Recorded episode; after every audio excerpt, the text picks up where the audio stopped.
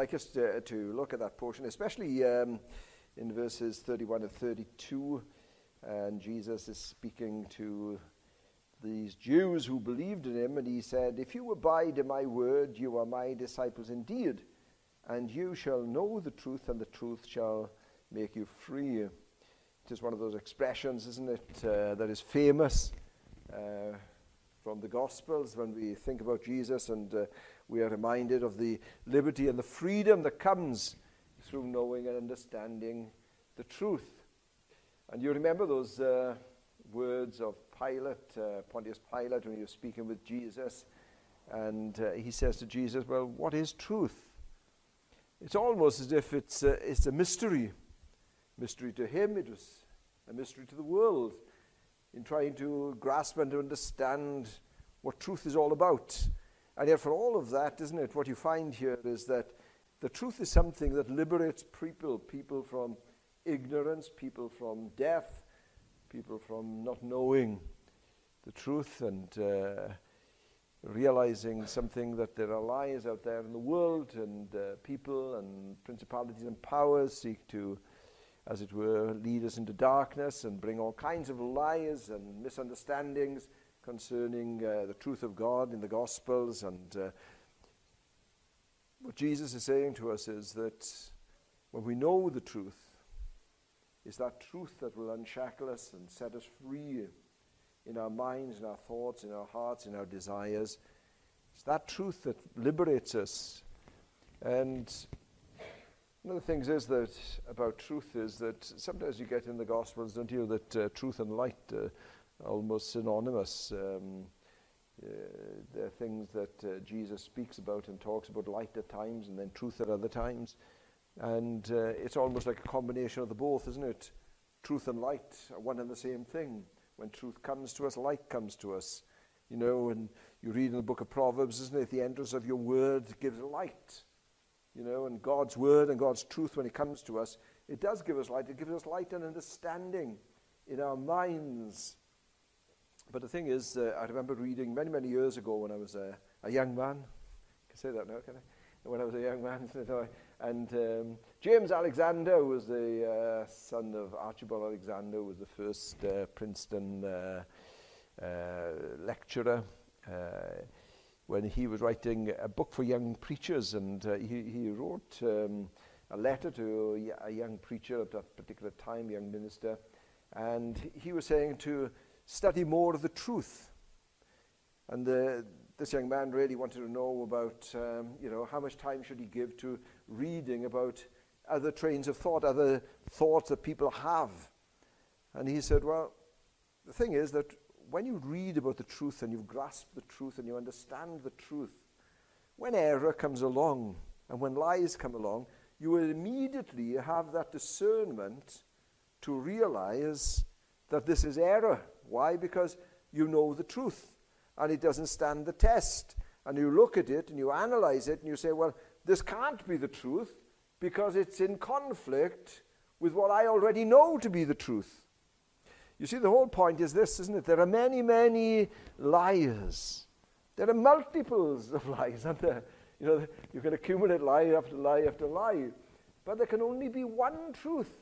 If something is true, it is absolutely true. It's not oh, or, you know, it, it, it could be slightly different or something like that. No, when it is true, it is true. And everything in conflict with the truth is a lie. And this is what Jesus is dealing with here. He is dealing with a situation with these particular people when he wants to convey the truth to them through the Word of God and give to them light and liberation and freedom. You see, in the verse that we didn't read, which was the verse before 31, which is number 30, of course, it says like this that he spoke these words, many believed in him. There were many people at that particular time, as they heard the word that Jesus was speaking, it tells us quite categorically that they believed. They believed the word that Jesus spoke. But the interesting thing is that Jesus is about to put them to the test. And this is always the case, isn't it? all of faith is brought to the test. whether it's true faith or false faith. And you can have false faith. And what Jesus is about to do is that he is about to probe the hearts and souls of these particular people who, on the surface of things, believed what Jesus was saying and believed in Jesus. But what you find is, what a difference you find when you read in verse 30 that as he spoke these words, he spoke these words and many believed in him. But when you come to the end, isn't it, in verse 59, it tells us, then they took up stones to throw at him. You know, what a contrast. All of a sudden, you know, in those sort of 28 verses, suddenly it's gone from them believing in Jesus to them wanting to take up stones to stone Jesus. And the thing is, why is it that there was such a reaction towards Jesus at this time? Why did they respond in such a way to Jesus? And the thing about this chapter is, the interesting thing about the chapter is that as you go through the chapter, it's almost as if Jesus starts to peel away the veneer of their faith. You know, when you, you read about the sower and the seed, isn't it? You find that there are certain people who believe, and yet there is no root in them. And when trials and tribulation arise, suddenly it is burned up, the sun rises, and this is consumed. And that little plant which was trying to grow suddenly shrivels up and dies. And it's a picture, isn't it, of uh, somebody who believes for a time. And we've met people like that, haven't we? In our experience, you know, we, we've seen people come and they make a profession of faith. And then after a certain period of time, their faith seems to, as it were, dry up and die. And they no longer meet with us. They no longer come to us. They no longer read the Bible. They no longer pray. Something has happened to them. And in many ways, when you start looking at this chapter, this is exactly what Jesus is doing. Jesus is the searcher of men's hearts. And what he is doing now is that he is about to probe into their very souls to unravel their true state and their true condition.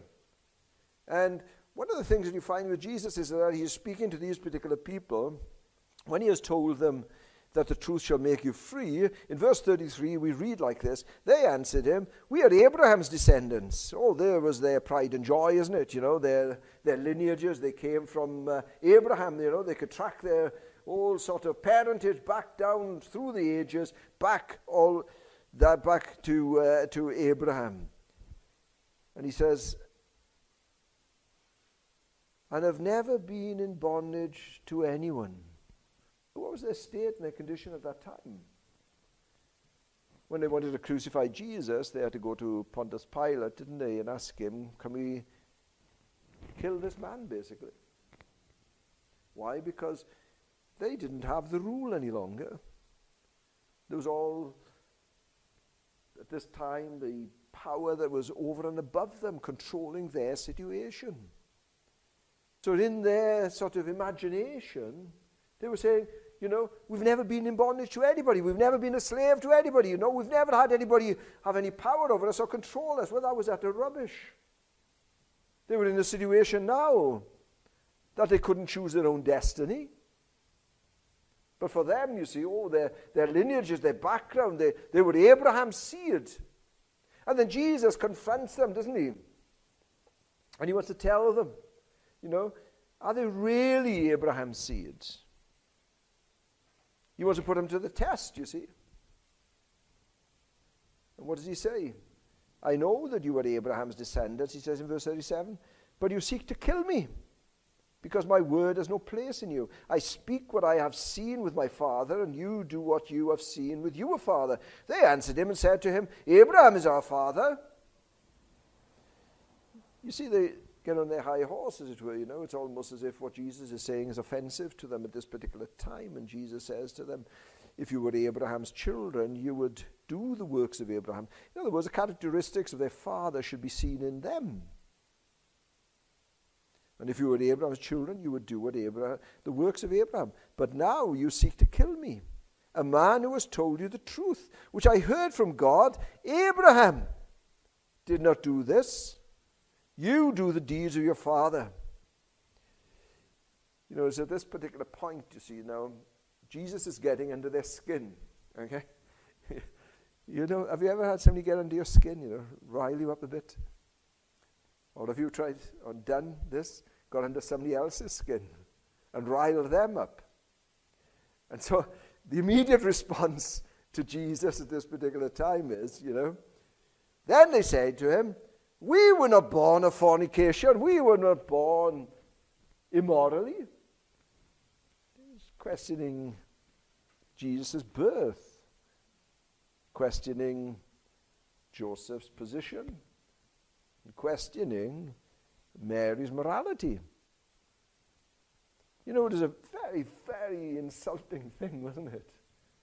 You can imagine it, isn't it? If somebody comes along and says, you know, we were not born of fornication. We were not illegitimate, as it were, you know. You know, the father who you claim is the father, as it were, or seems to be the father, Joseph, is not really your father, and your mother was immoral. It's a very insulting thing to say. But you can see at this time what, what was happening to them was that Jesus was getting to them.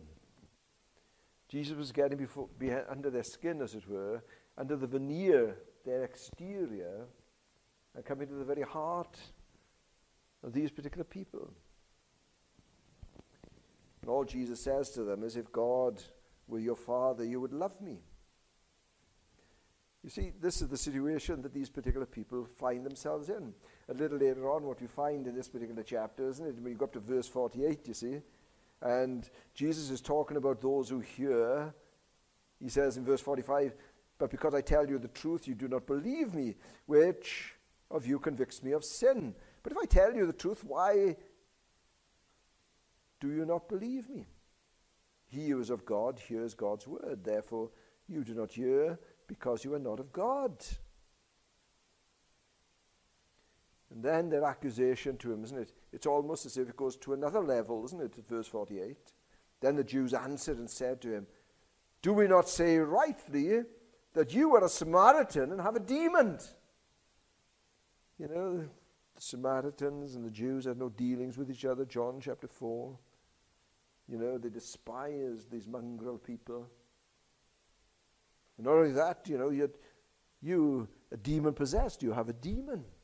You know, you know, the insults are getting worse, aren't they? But what is the best form of defense, isn't it? Is to attack. So they're attacking Jesus. They're, they're responding to him in this particular way. You have a demon, he says. And then the Jews, in verse 52, it says, Then the Jews said to him, Now we know that you have a demon. Abraham is dead, and the prophets why did they say that? Well, Jesus says to them, isn't it? I do not have a demon, but I honor my Father, and you dishonor me.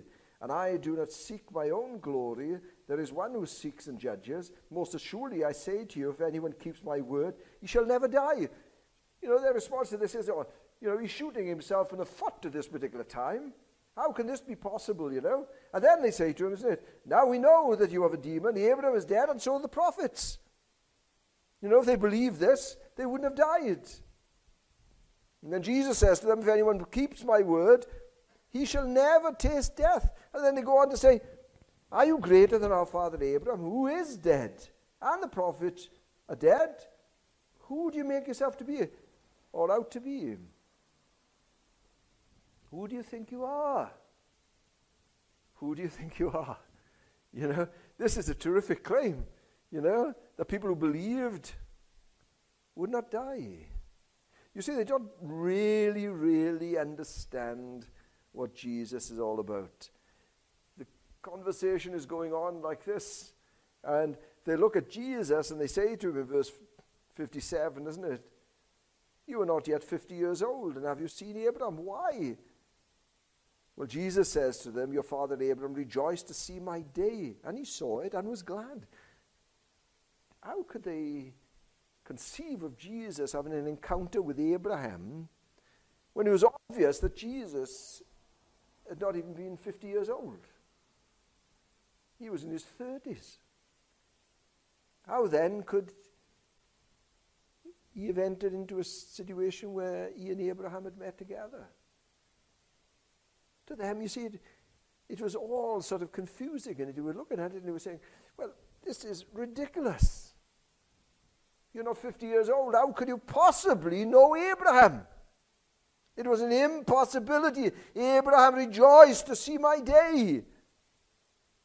But Abraham died a thousand odd years ago. How could all of this be? And then comes the ultimate test, isn't it?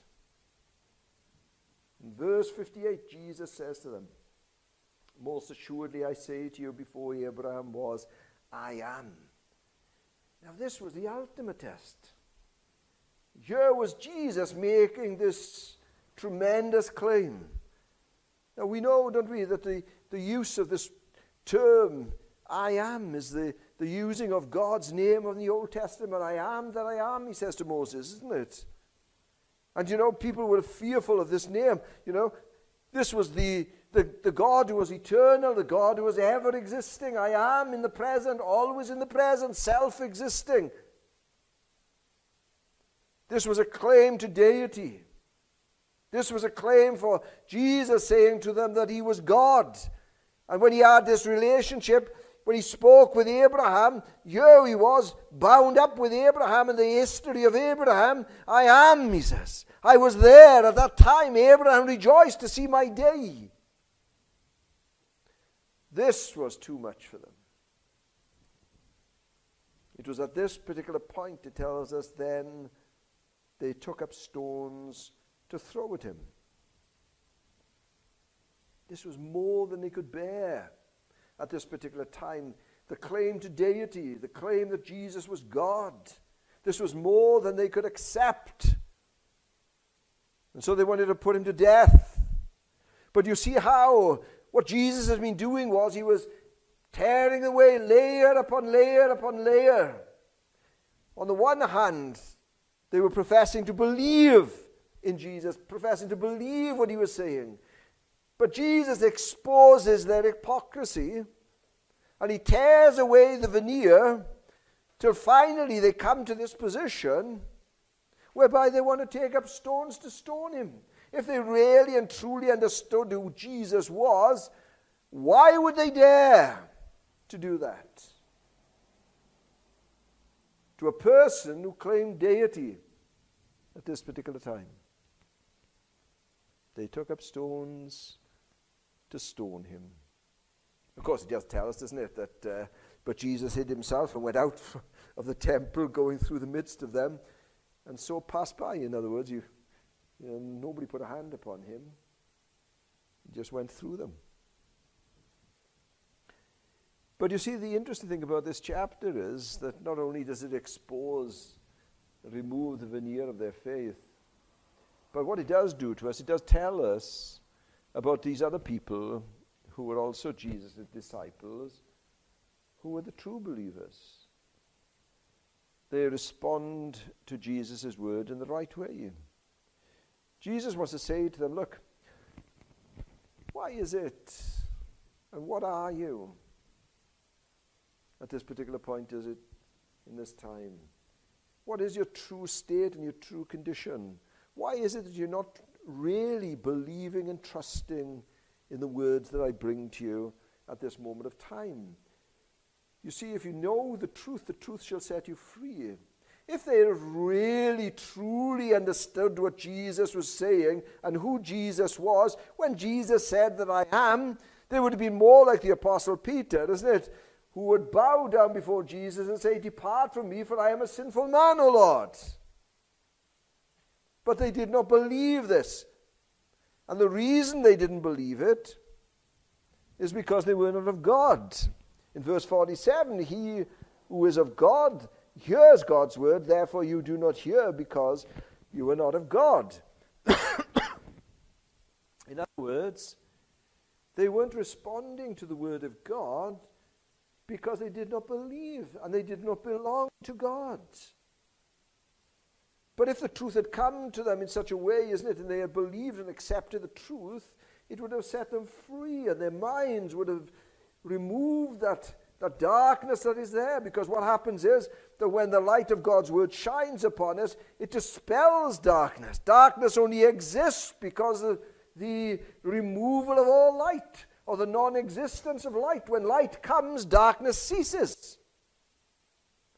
But the true, the, true, the true situation of these particular people was that they were still in darkness.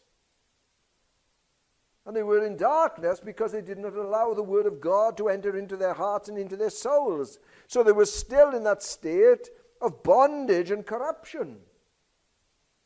Or what Jesus says here, isn't it? That they were still slaves to sin. They had not been liberated or freed from the shackles of their sin. And Jesus says to them that you are of your father, the devil and the deeds of your father, you will do. You are not following in the footsteps of your claimed father, the claimed father of Abraham. And again, they go on to say, don't they, that God was their father. We have one father in verse 41, isn't it? They said to him, We were not born of fornication. We have one father, and that is God. And Jesus said, If God was your father, you would love me. You see, the point is this that if they believed and accepted the Word of God, if they believed it with all their heart and it was something that was in their soul, then it would create a love for Jesus. The proof of what true faith is, is a true and sincere love for Jesus. You would love me, says. Do you remember Peter when he was writing his first letter and he, he says to them, Whom having not seen, he says, talking about Jesus, you love. And believing, he says, you rejoice with joy unspeakable and full of glory. In other words, you know, faith and love come together. By believing the truth of what Jesus says, liberates and frees us to understand who Jesus is. And in understanding who Jesus is, and this inner light that is shining upon us to grasp, to, to enable us to grasp the truth and the reality of who Jesus is, causes us to have this devotion and this heart longing for Him, to love Him. Why? Because we clearly know and understand who Jesus is. You see, the problem was that the Word of God didn't penetrate into them. Why? Because they just simply didn't believe. They were refusing and rejecting what Jesus was saying. And in that rejection, they were rejecting God. They were rejecting the light of God. They were rejecting what God Himself was saying, the very Word of God. Because they were refusing that it was impossible that Jesus could be loved by them. This is why they took up stones to stone him, because they had no true perception and understanding of the very nature of who Jesus is. And isn't this where the world stands today? Because of their unbelief and because of their rejection of the Word of God, because they do not believe what God has said and what God has revealed.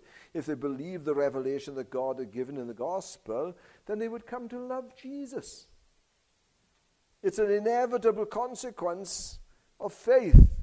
It is to bring us to that place whereby we are liberated from all that stops us in coming to Jesus, in loving Jesus. And when the truth comes to us, it sets us free. Free to what? Free to understand who Jesus is. But let me just quickly uh, move on because uh, we're running out of time. But just quickly to say something about this. I've uh, been thinking recently about, you know, if we believe the truth, isn't it? You know, the world at large is mystifying to people, isn't it? The cosmos itself is an infinite mystery. You know, I know that we in the church and the people of God are in conflict with um, some particular ideas about science and things, and I'm not a scientist, so I'm not claiming any uh, specific knowledge. But you can reason with things, can't you? And uh, I was interested uh, in reading.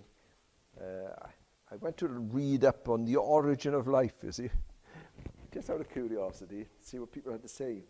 There are four particular themes that uh, on the origin of life. But the biggest problem that they have with the or- origin of life, you see, is the crossover from the inanimate to the animate. In other words, what has not got life, and then creating life or having life. There is a major problem. You see, before you ever get to evolution, this is a problem. And there are four hypotheses about it, but, but the one of science is like this that the thing is that they do have a major problem. They don't know how life started. You know? Before you ever get to evolution, forget evolution for a minute. But you know, the wonderful thing about God is, is that He doesn't want us to be in darkness, but He wants to have us to have light and truth. And the, the thing about this gospel is, isn't it, you know, when you, you start to look at who Jesus is, isn't it? In the beginning was the Word, and the Word was with God, and the Word was God. I am. Okay? But where does life come from? If God is saying to us, Look, I, I don't want to leave you in darkness, I don't want you to be dullards. You know, I'm going to tell you, you know, I made this world, I made this cosmos. In the beginning, God created the heavens and the earth. I did all of that. Well, where did life come from then? Well, you know, if we talk about the cosmos and the Big Bang Theory and all of that, isn't it the hypothesis that they have in it? But, but what happens then with life? The interesting thing is, you know, when you start reading those verses, it tells us about Jesus. In him was life. In him was life. And the life was the light of men. He had life in himself. And what he did was that he imparted this life from the inanimate to make it animate, to make it alive. That which just didn't have life, to give it life. Read in the book of Genesis, isn't it? What does it say in chapter 2 and verse 7? God created man of the dust of the earth. And what happened? God breathed into him, and man became a living soul. So he took something that was inanimate, formed a man. And then he comes along and he breathes life into him. Here was the origin of life God giving life. He is the only true and living God. He is the only God who has immortality dwelling within him. He is the only one who can impart life. And God doesn't want us to live in darkness or misunderstanding. So he gives us all the answers and all the solutions. But the problem is that man doesn't believe. And so what he does is that he has to create an hypothesis to overcome these problems. The simplicity of it is, is this the simplicity of faith. Remember the writer in the Hebrew saying, you know, by faith we believe that God created the heavens and the earth. By faith. We can only come to it by faith. If we come to it, you know, through science or rationale, we come to a dead stop. There has been a conflict since the 18th century or the 19th century with Darwin and all these people about the origin of life. They still can't find the origin of life. Why? Because they're looking in the wrong place.